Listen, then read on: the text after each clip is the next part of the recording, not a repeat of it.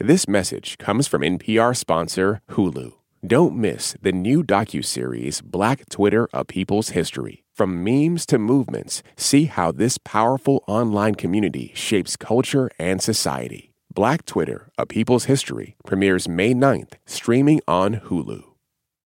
Before we get started, a note to listeners that this episode includes exploration of racist material.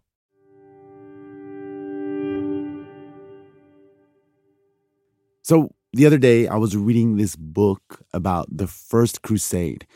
It's a moment in history that anyone who knows me knows I have long been obsessed with. And in one passage, there was a detailed description of what the city of Antioch was like then. There were details about the way the streets looked, the size of the citadel, how loud the central market was.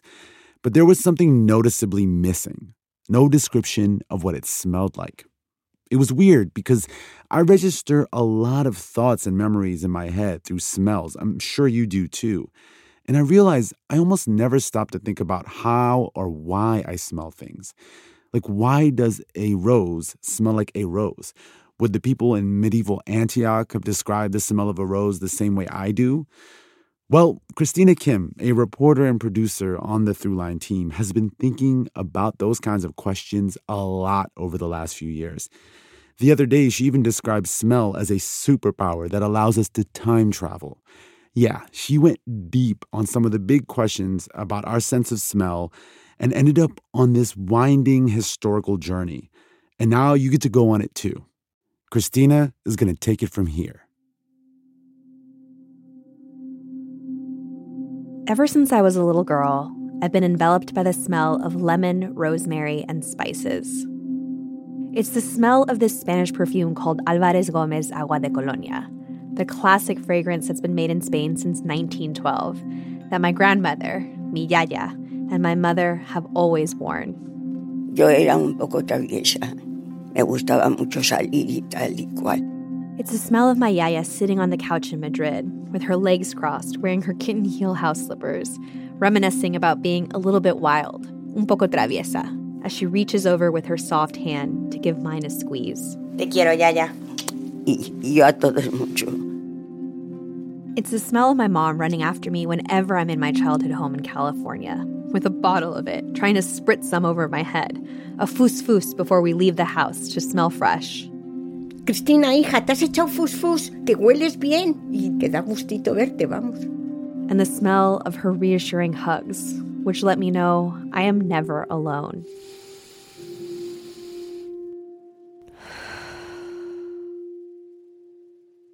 Top note is crisp, sharp, like a Mediterranean lemon whose yellow hued brightness makes my nose tingle.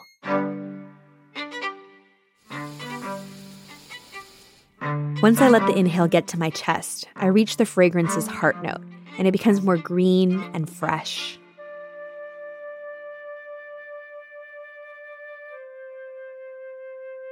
And finally, when my breath makes it all the way to my belly,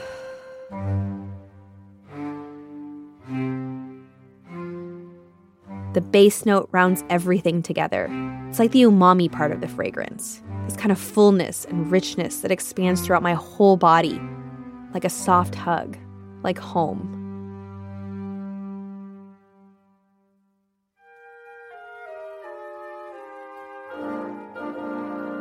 The act of smelling a perfume is like hearing a full orchestra. In order to actually smell it, your nose has to parse through thousands of different molecules, translate them, and then transmit it to your brain so that you can smell what you recognize as your favorite scent. Be it a perfume or a rose.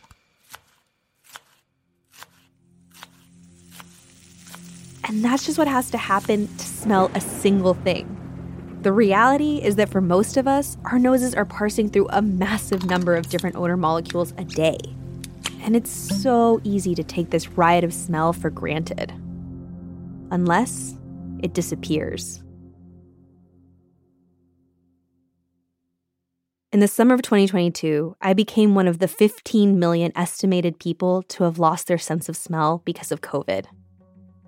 The minute I noticed that I wasn't able to smell anything, I ran around from room to room, sniffing anything I could get my hands on. I went to the kitchen and opened a jar of peanut butter. nothing. I took a spoonful of peanut butter and put it in my mouth. Instead of the sweet, salty, nutty flavor I expected, all I could sense was how it felt a thick, flavorless paste sticking to my tongue and gums. Finally, I ran to my bedside table where I kept my giant glass Art Deco bottle of Alvarez Gomez Agua de Colonia. I took a big breath, waiting for the fresh herbal scents to take over and make me feel better. But all that I inhaled was an empty void of what I knew was there, but I could no longer access. It felt like my tie to my mom and my grandmother was severed.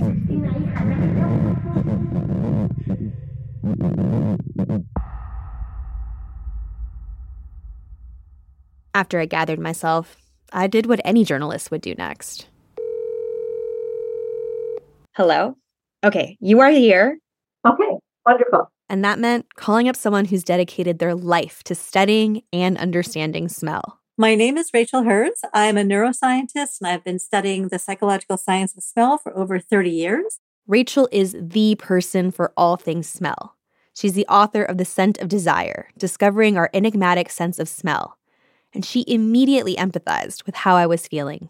The fabric of our existence, the literally the threads that weave together how we feel within the world both with other people, with our past experiences, and, and fundamentally with ourselves is deeply, deeply connected to our sense of smell. I felt vindicated. I wasn't being overly dramatic. This was a big deal. And when that becomes broken, those relationships, those outer relationships and our inner relationships with ourselves start to really stumble and fumble and fall. But even though our sense of smell is such an important facet of our lives, it turns out we still don't seem to know that much about it. We really do not still fully have a grasp or grip on how it is that we perceive smells. So it really still is this enigma. The deeper I dug into what we know about smell, the more I started to realize how much our sense of smell has shaped not just our personal experiences, but also the world we live in and our understanding of the past and the present.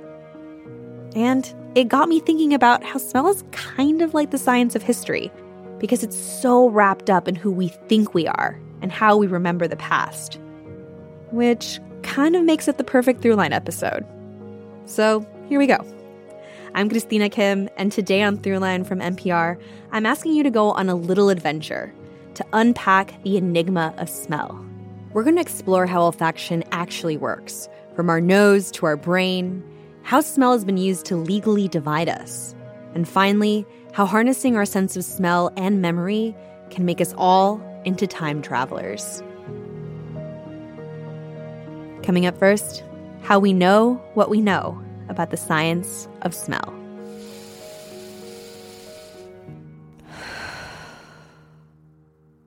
This is Khadija from Seattle and you're listening to Throughline from NPR. This message comes from NPR sponsor Hulu with Black Twitter, A People's History from Onyx Collective and Hulu. Directed by Prentice Penny, Black Twitter, A People's History tells the story of how black voices found a new home online and blossomed into a force for change while laying down some hilarious tweets along the way. From the memes to the movements, see how this powerful community shapes culture, society, and politics. Black Twitter, A People's History premieres May 9th, streaming on Hulu. This message comes from Capital One, presenting sponsor of the 2024 Tiny Desk Contest. Earlier this year, unsigned musicians from around the country submitted their original songs for the 10th annual Tiny Desk Contest. The panel of judges are hard at work picking standout entries, and you can follow along and choose your favorite videos as well. The winner gets to play their very own Tiny Desk concert, then headline a tour with NPR Music this summer. Want to come along for the ride? Visit tinydeskcontest.npr.org to learn more. Then check out the Venture X card from presenting sponsor Capital One. Earn unlimited 2x miles on everything you buy and turn everyday purchases into extraordinary trips. What's in your wallet? Terms apply. See CapitalOne.com for details. Part one To smell is to feel.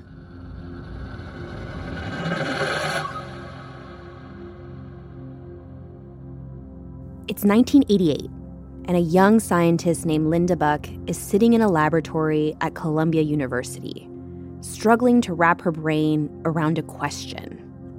That's one of the things I love about doing science. It's really puzzle solving. What you find is so beautiful.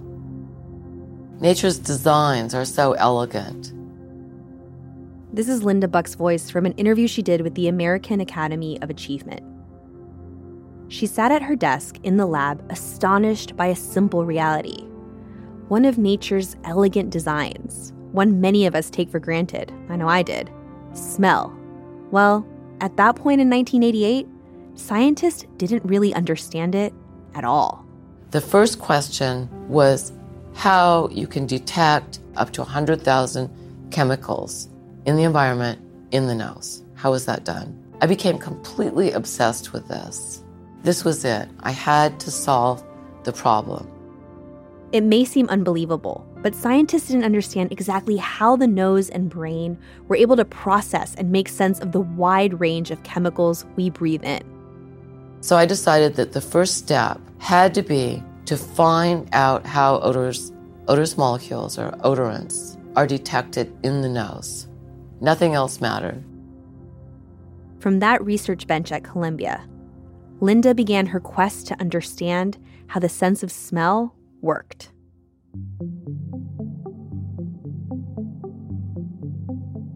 This was actually a very high risk project, and in retrospect, it was potentially suicidal. I mean, potentially suicidal in terms of a career. Linda, along with her mentor, Richard Axel, invested much of her time in this research.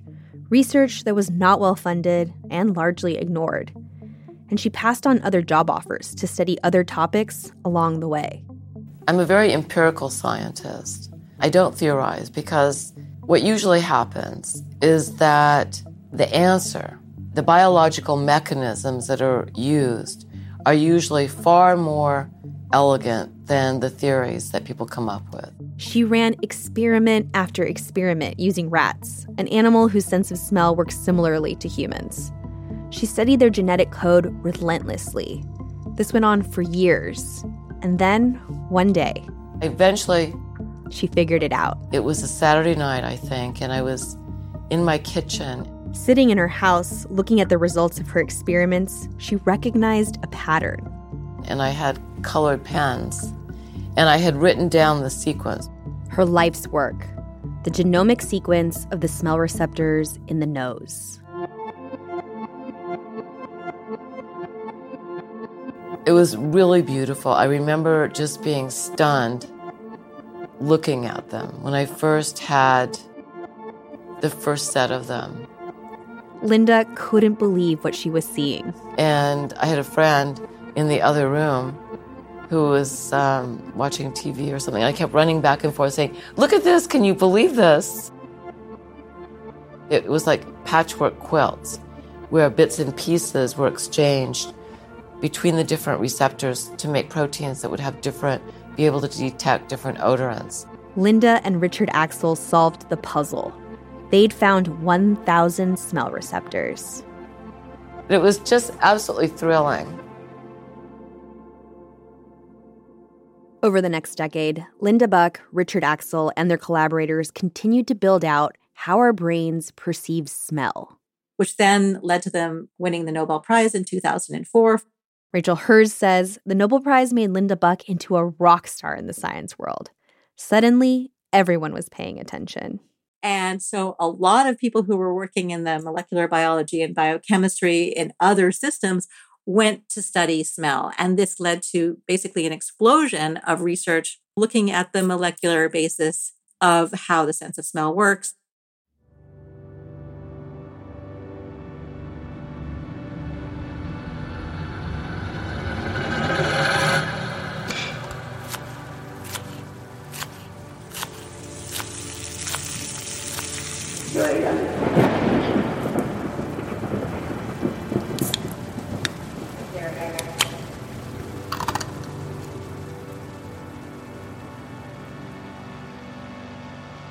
The thing that surprised me the most about all of this was we, as in humanity, knew very little about this sense that I was now learning to live without.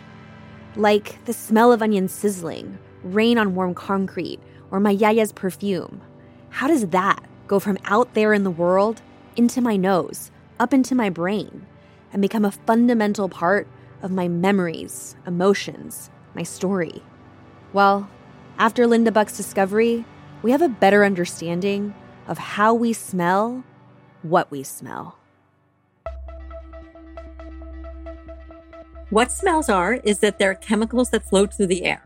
Air, what we breathe in every moment, is made of chemicals like nitrogen, oxygen, helium that we can't actually smell. So, air is like a blank canvas, and the scents that we can perceive are like the paints on it that are the world that we exist in. Today, we know that humans can detect around a trillion scents. This number dwarfs the amount of tones we can hear, about 340,000. Or shades of color we can see, around 1 million. So, our ability to detect smells is actually far greater than our ability to detect any other sensory experience. This is because smell was extremely important for our prehistoric ancestors who lived in an inhospitable world. A world where they needed to be able to smell predators or prey from long distances away a world where their instincts were driven by the smells they encountered on a daily basis. And the accuracy of those instincts were often the difference between life and death. We're breathing, we're inhaling through our nostrils, taking a deep inhalation in every couple of seconds. And with each breath, we are carrying in the odors in the air. Air that we can't smell coming into our nostrils and traveling up our nostrils right into our nasal passages, which are actually quite complex. There are sort of there are these all these sort of little curvy structures and kind of curves and bends inside the nose, which are actually there to create as much turbulence to bring up the air uh, carrying these odor molecules. The odor molecules move up and up, lightning fast, and eventually they're stopped. Landing on this patch of mucous membrane, which is basically at the level of our eyebrows. And on this patch of mucous membrane, this is where all the receptors that are capable for detecting, you know, smells exist. The genes responsible for those receptors are what Linda Buck discovered in 1991. They detect the chemicals, then start communicating with other neurons that will carry that information to a part of the brain that processes scent. And that's the amygdala hippocampal complex. And this is where we go, ah, it's lemon. This also happens to be the part of the brain where our emotions and memories are processed. The same part of the brain that's giving us the experience of emotion is also giving us the experience of scent. And so, instantly, that we are consciously registering a scent, we are also to some degree experiencing an emotion. I mean, to smell is to feel, is what you just said. It's the exact same system. It's exactly that. It's perfectly said. To smell is to feel. I love that.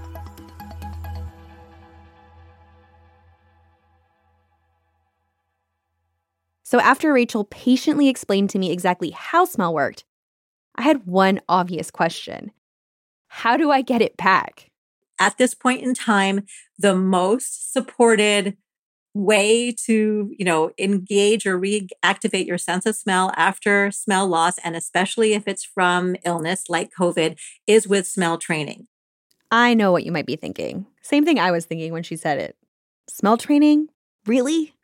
Well, Rachel walked me through it. All you need are four distinctive scents. So, for instance, maybe peanut butter, shampoo, maybe suntan lotion, and coffee. Let's just for random example. Let's actually try it together, like us. Go ahead and grab something to smell. Ready? Several times a day, so at least three times a day, sit down, unscrew the jar, sniff at what is in the jar. And even if you can't smell anything, think about, okay, lemon. I know this lemon, lemon. Maybe I'm even salivating just thinking about it. I put lemon on fish or whatever. So you have a little thought connection as well as the scent itself, you know, thinking about what it is, even if you can't smell anything. Okay, I'm using peanut butter because I love that smell. So open the jar and breathe in. And then you try to do it at least two more times a day. And try to keep on going at it for at least 12 weeks. According to Rachel, studies have shown this should help smell reemerge. So our sense of smell is constantly regenerating, which is one of the, the great things about unhealthy sense of smell. And what we're hoping to do with, with smell loss is like start up that process again. And if there hasn't been any damage to the pathway between the nose to the brain, then this is something that you can help do by just actively sniffing. So, like sort of turning on the genes that will then turn on the receptors to re engage and regrow. But Rachel says this is something anyone can and should do, even if they haven't lost their sense of smell. I think everybody should be doing this, regardless of the sensibility of your sense of smell at least once a day, every day. And this is because our sense of smell is directly involved with the health of our brain and our body.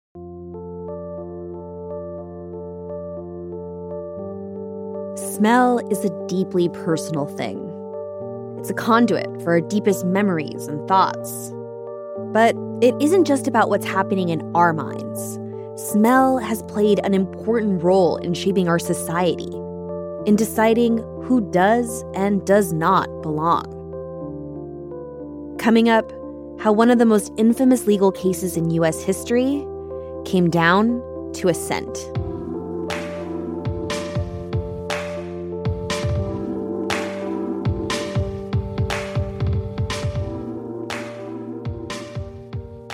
This is Jose Rodriguez from Tampa, Florida. You're listening to Throughline on NPR.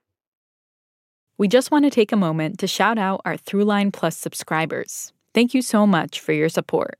If you don't already know, subscribing to Throughline Plus means you get to listen to our show without any sponsor breaks. And you also get access to special bonus episodes where we take you behind the scenes, introduce you to our amazing producers, and tell you about how we make the show.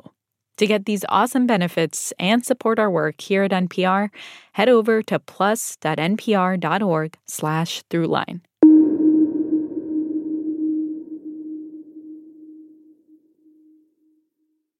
Support for NPR and the following message come from PBS. PBS invites you on a trip to the future. A Brief History of the Future is a groundbreaking series filled with hope and possibility about where people are today and what could come next. From tech to tradition, from climate to culture, from science to spirituality. Join futurist Ari Wallach on a journey around the world as he meets the brilliant minds and brave pioneers remaking people's futures for generations to come. A Brief History of the Future. Stream now on PBS and the PBS app.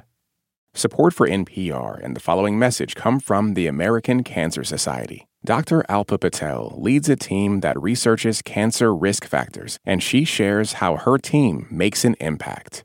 We always do what we like to think of as actionable science. So, the work that we do makes its way to things like nutrition and physical activity guidelines for cancer.org, where millions of people come each year to learn about how they can better prevent cancer.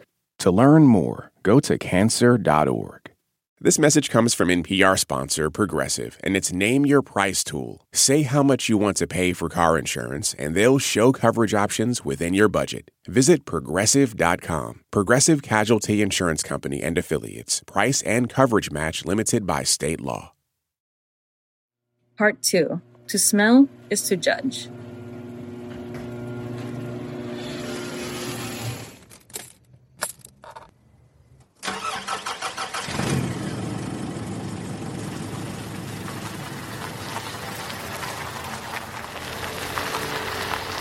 I was in the back seat of the car on a beautiful summer day, and the windows were rolled down.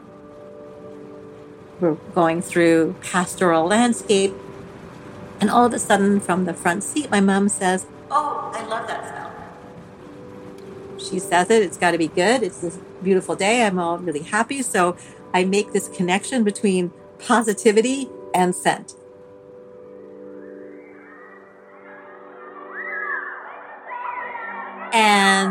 I disclosed this on the playground when I was about seven years old. I made this comment that, oh, I love that smell. I actually still didn't know what it was called at this point. And then everyone turned to me and yelled, Ooh, that skunk, you're so weird. And I was met with derision and screeches and children pointing fingers at me and running away.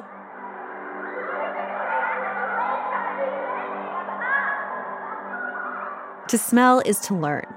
Sense of smell allows animals, including skunks, to detect danger and navigate their environments.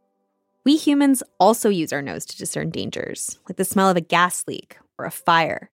But we've also ascribed emotions and perceptions to certain smells, associating them with feelings like fear, delight, or something putrid. And those associations aren't natural, they're learned. So the culture around me tells me that skunk is a bad smell. So I, let's say, have learned that. And yet I have this personal experience, which is really positive, and that's actually going to supersede the cultural aspect of it. So we have it's a multi-layer system between sensitivity, cultural learning, and personal experience. And it's the meaning which determines how much you like it. We create the meaning of smell, but the cultural constructs around what we decide smells good or bad can be weaponized. So, for instance, the, the immigrants who moved in next door, and you know, using the smell of both food and then the smell of the person who eats that food as being other and bad and not part of my tribe and and someone or a group that should be pushed away from who I am. So it's not pure. It's the scent is very much tied up in the culture. It's very much tied up in the particular moment in that instance in time, let's say politically, where whatever is going on, that that scent then takes that meaning and where it's coming from. Simply put, smells can have as much of a history as a black and white photo can. We're kind of hostage to visual conceits. This is Mark Smith. We fetishize the ocular. We look at the visual as the preeminent source of truth and reason. He's a sensory historian at the University of South Carolina and author of the book, A Sensory History Manifesto. And I think what sensory historians try to do is say, hang on a minute, historians should examine all of the senses. Mark says that historical writings are full of descriptions of sounds, textures, tastes, and smells. All of a sudden, what was implicit is now explicit. And all of a sudden, your world has increased by a factor of five. So history becomes much more robust, more meaningful. And those sensory descriptions can provide important details that are key to better understanding our history. For example, Plessy versus Ferguson. Yes, that Plessy versus Ferguson, the Supreme Court case that legalized separate but equal treatment. Segregation in the United States was founded in part on an argument based on racist perceptions of smell. If you were to explain how that case actually worked just by relying on eyewitness accounts, you'd have no idea why that case was so important. If you don't pay attention to smell, you've really missed the foundation of modern segregation in the United States. So, to understand, we have to go back to Louisiana in 1890. We're in New Orleans. This is in the aftermath of the Civil War. Slavery has been abolished. An educated, wealthy Black and Creole population is thriving. But a new system of bodily control, social authority has been erected, and that's called segregation. Segregation was a key part of a larger system that would later be called Jim Crow. It was a wide ranging effort to reverse the progress Black people had made since emancipation. To achieve that, a strict separation of life for Black and white people was enforced. Separate entrances, separate schools, and one of the most public spaces at that time railroad cars.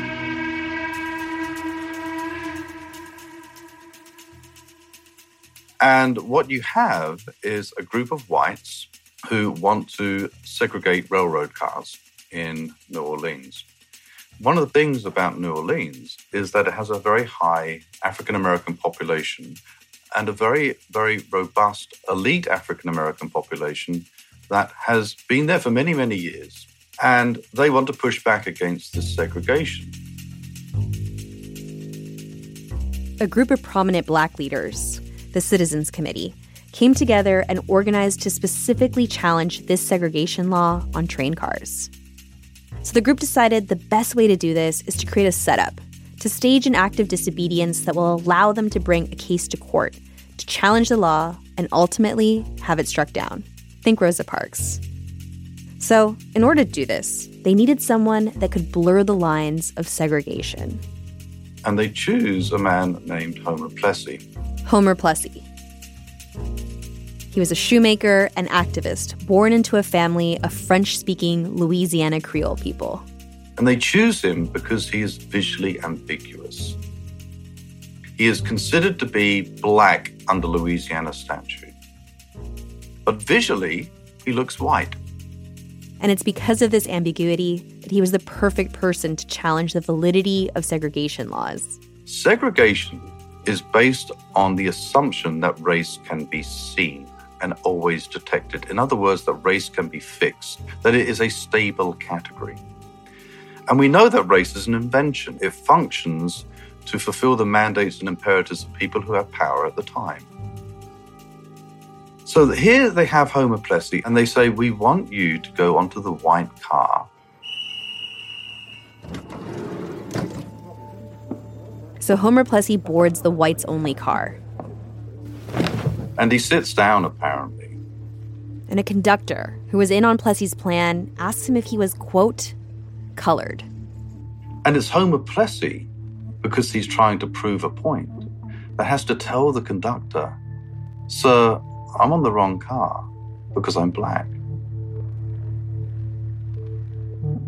So, what you have here is a really powerful illustration of the fact that you cannot see race in all instances. And if you can't see them in all instances, then how on earth could you erect an entire system on segregation that assumes that you can detect race? Everything went as planned. Homer Plessy was arrested and charged for violating the law, and the case went to criminal court in front of Judge John H. Ferguson.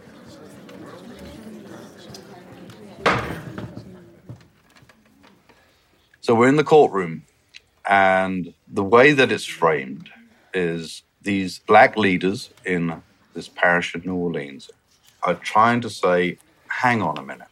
If you want to prosecute my client, Homer Plessy, for violating a segregated car statute, for going into the wrong car. Surely you have to be able to say, well, we could identify him as black. Please tell us how you know that my client is black. Because if you can't tell us that, then he's innocent.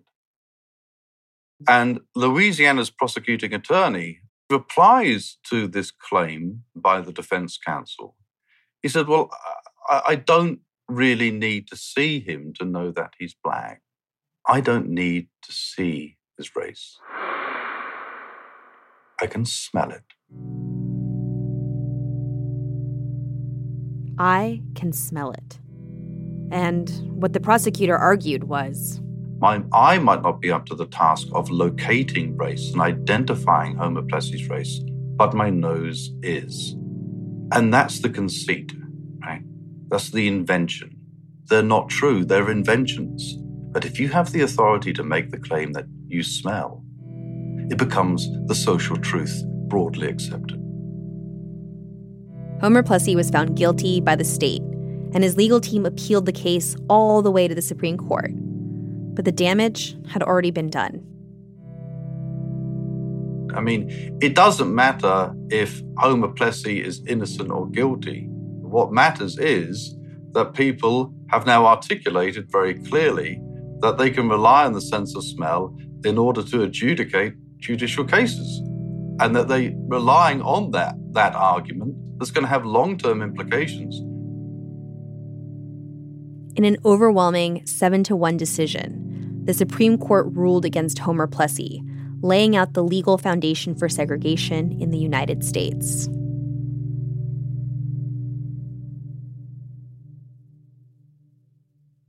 There's little objectivity to how we interpret what we're smelling.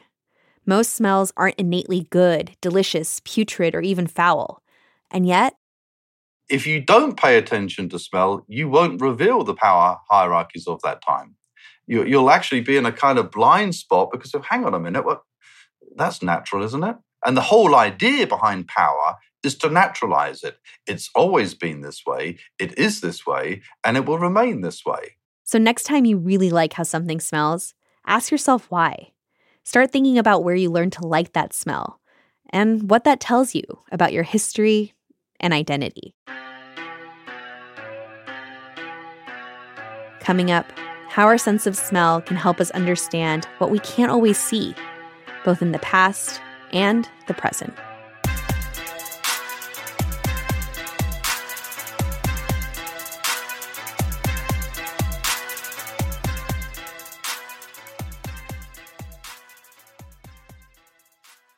Hi, this is Jameson Omar, and you're listening to Throughline. Hey, it's Ramteen. After you listen to our show, go check out a really cool episode from our friends at NPR's TED Radio Hour. It's all about how we're entering a new era of neurotechnology. We're quickly moving into a world where what you're thinking and feeling can be just as easily decoded using AI and neurotechnology. Listen to Brain Hacks from TED Radio Hour, wherever you get your podcasts.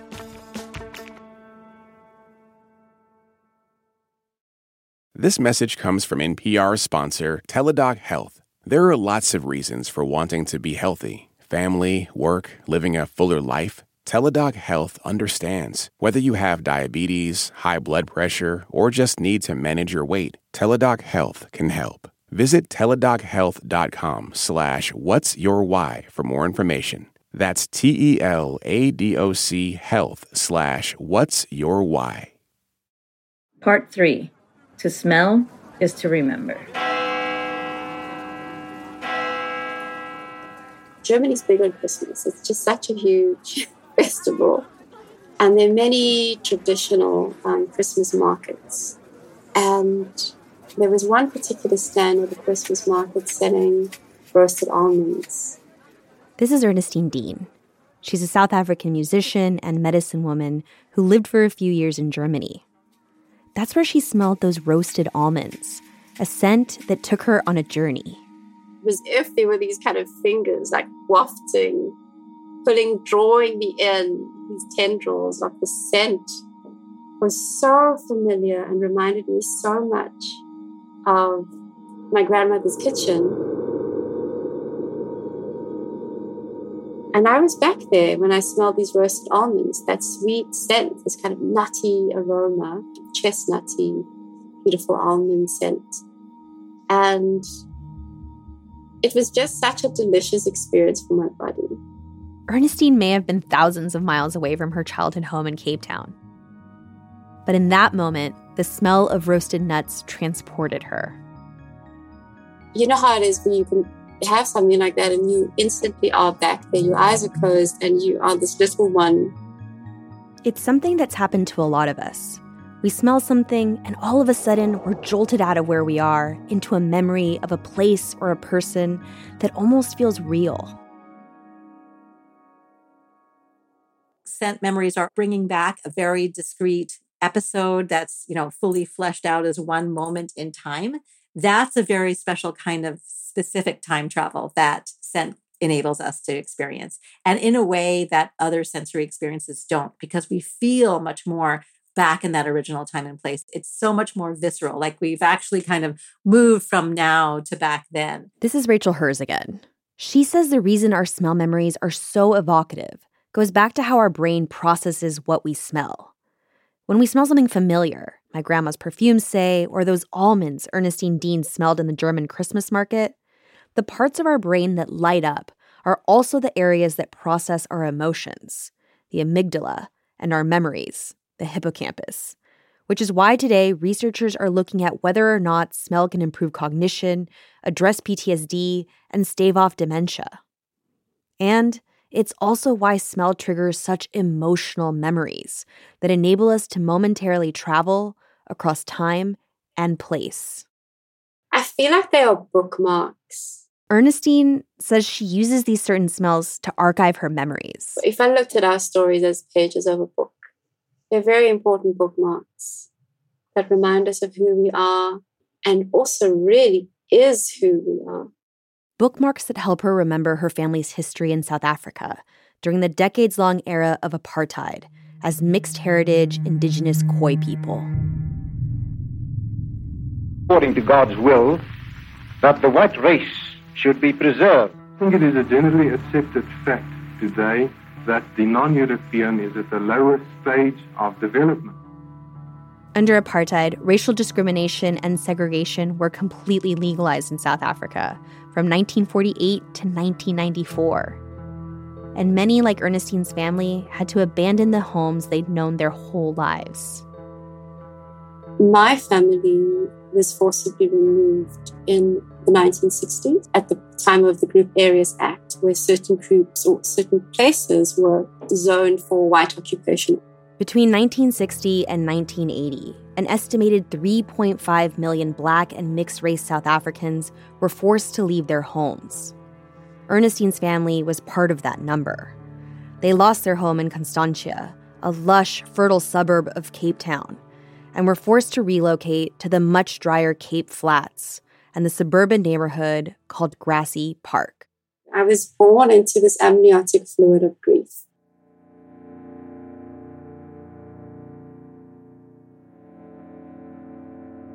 Ernestine was born after the forced removals, but she still inherited her family's deep sense of loss. It took a lot out of my grandparents to do that. My grandfather made sure that some animals came along, and he said that when everything had been packed up, when it had been packed on the donkey cart, came to the back of the house that was now empty, and he, he stood there. He just stood and took a last look at this place that they had never imagined would at some stage not be home. And he said he stood there at the back of the house, out, out, out of the sight of the family and everyone, and he, he cried like a baby.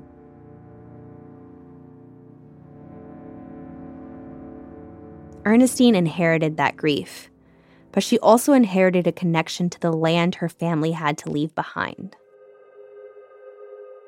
Constantia is a particularly fertile part of, of the Cape. And so when I close my eyes, I'm already smelling that dark, rich soil, you know, that kind of chocolatey brown, mm. rich, grainy soil. A place of such comfort for us because it's where we come from. Several times a year, the whole family would go back to Constantia to bring dahlias and lilies to the tombstones in the family graveyard. And when you walk in there, you walk on, you're crunching acorns with your feet and, and like a bed of pine needles, which also brings, like, releases so much earth, a dryness of it in the summer, and then in the winter and autumn months where it's more wet, it also feels so alive. And that's where there's so many pine trees there, and there's so many cones on the ground that we would collect and those pine cones are what brings us back to the almonds that Ernestine smelled while visiting that German Christmas market many years later. Nutty aroma. The one that transported her back in time to her grandmother's kitchen in South Africa, to Grassy Park, and back to Constantia. One of the things that we did with them as children was to go back and gather pine cones bring it back to Grassy Park, roast it either on the fire or in the wood stove. And this would, this heat would then release the cones, so open them and release or make visible pine kernels. They'd roast the pine nuts together with her grandmother, aunts, and cousins, and make a traditional sweet dessert known as tameletjie. The whole house smelled like it was just this incredible roasted kind of caramel scent in the house. Wood fire to begin with, the heat of the oven, and then the pine cones opening. And we would take the pine kernels out and mash them, add brown sugar and butter, and there is nothing, nothing like that smell and that comfort that I experienced in childhood. You know, when I think of it now as a woman, as a mother my own children, older than I was as a kid, I see that loss more now Ernestine's smell triggered memory was layered, complex. It was happy, it was sad. It was both a window into a childhood memory and a whole country's history. And at its core, it was an act of resistance. Because at the same time that Ernestine's family was making tameletjie, the brutal system of apartheid was literally obliterating her sense of smell. You cannot breathe. You start kind of choking and the throat is constricting. Throughout the 1980s and 90s, the anti apartheid movement was growing in Grassy Park, and the response by the South African apartheid government was fast. Riot police were a daily presence, and the air always smelled like burning tires and tear gas. The smell feels like an attack. It literally feels like an attack. It's a burning sensation, like your nasal passages, your throat, your mouth into your chest. Your eyes are burning and tearing. That's why it's called tear gas. Tear gas is an assault on the senses. It's meant to disorient and dislocate.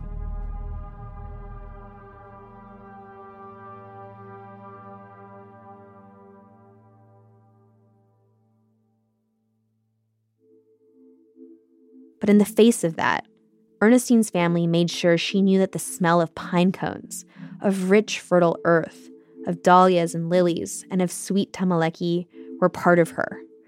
That she and her family were more than burning tires and suffering. There's so much grief there, there's so much sorrow there. And there's also so much joy and pride.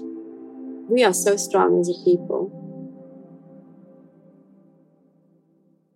It's been 30 years since the end of apartheid in South Africa. And until recently, Ernestine lived just a few blocks from where she grew up in Grassy Park. She still goes back to Constantia, only now she's bringing her three kids and passing the smells and rituals on to them. I need them to know certain rights that are also survival and hold our story. The grief is always still there. To this day, Constantia is still a predominantly white and incredibly wealthy suburb. And while there's been a real effort to restore the land evicted families lost, there's been very little traction.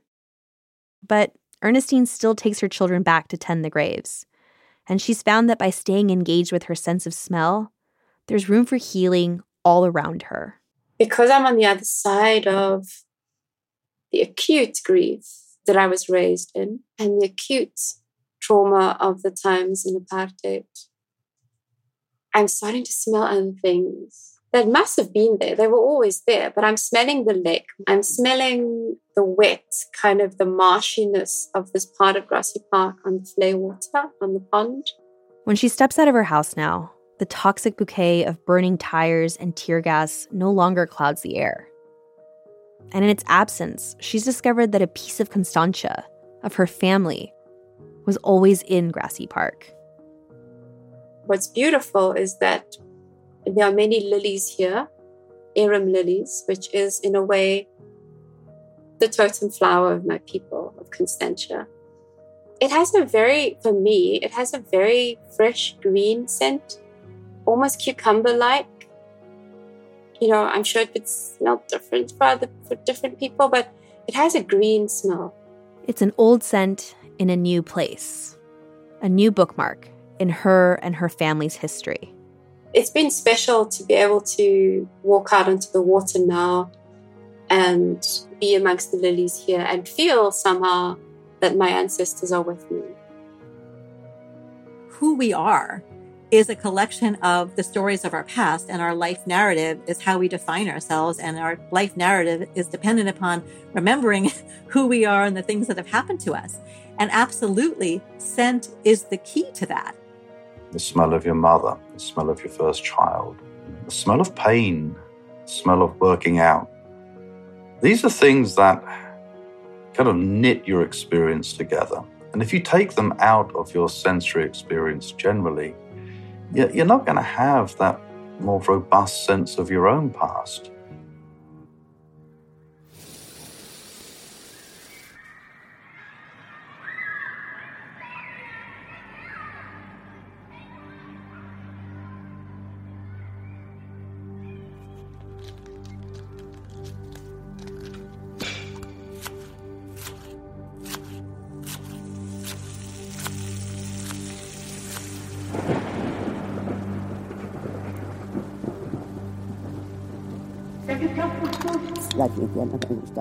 Talán is talán egy étkezetet, mert a propulsok látok.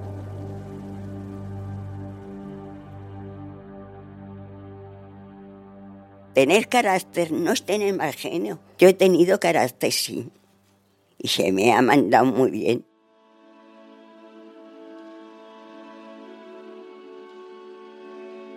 A year after I recorded my Yaya on her couch in Madrid, she passed away. It's been over six years now, and yet I find that she's never that far from me. She lives in my memory, of course, and the recordings I have of her, of her monogram necklace that I wear around my neck. And she's embodied in the scent of Alvarez Gomez Agua de Colonia. After months of diligently smelling an array of different scented essential oils, from lemon to clove to mint, my nose actually pricked up one day, and I felt the faint warmth of clove invade my nostrils. With time, I redeveloped the ability to smell the symphony of the world all over again. And you better believe that I doused myself in Alvarez Gomez Colonia. I smelled fresh, clean, and most importantly, I had a piece of my Yaya back with me. The minute I smelled the colonia, it's like I could remember her more clearly, more fully, to the point that I could bring myself back to the moment of one of our last hugs. Te quiero, Yaya. Y yo Cristina y todos. To this day, all I need to do is smell it, and I can conjure myself standing in the hallway of her home again, both of us in our nightgowns, hugging for well over a minute. I can hear the beep of her hearing aid, feel her tiny frame holding mine, and I smell the faint scent of Alvarez Gomez in her perfectly coiffed hair. It's like I'm there, and so is my Yaya, in all her fullness.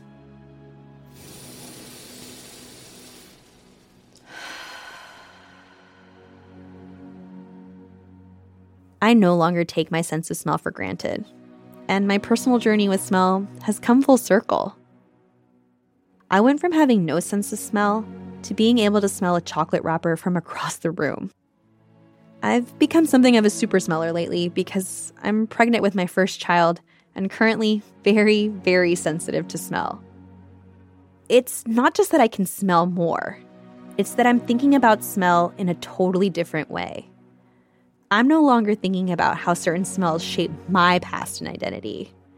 Now, like Ernestine and her children, I'm also consciously thinking about what smells I want to pass down to my daughter. What sense will bookmark her life and remind her of me, of her dad, of her yaya, of who she is and where she comes from? One thing I know for certain is that she will definitely know the smell of Alvarez Gomez Colonia. And she'll know that she comes from a long line of strong Spanish women, of traviesas, like my mom and my yaya. He tenido capacidad. Y eso también es tener personalidad, que a mí no me la ha quitado el marido, ni el novio, ni nadie.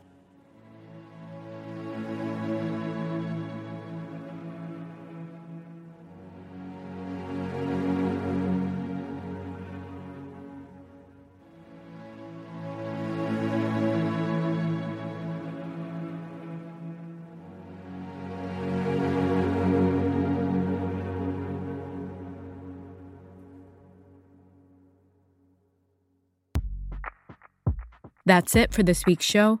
I'm Rund Abdelfatah. I'm Ramteen Arablouei, and you've been listening to Throughline from NPR. This episode was produced by me. And me, and Lawrence Wu, Julie Caine, Anya Steinberg, Casey Miner, Christina Kim, Devin Katayama, Peter Balonon Rosen, Thomas Lu, Irene Noguchi.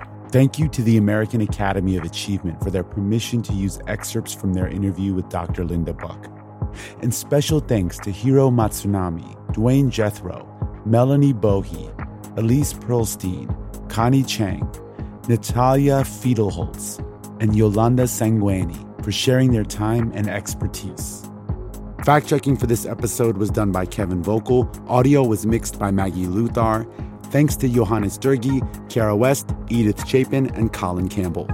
Our music was composed by Ramteen and his band Drop Electric, which includes Anya Mizani, Naveed Marvi, Sho Fujiwara. And finally, if you have an idea or like something you heard on the show, please write us at throughline at npr.org.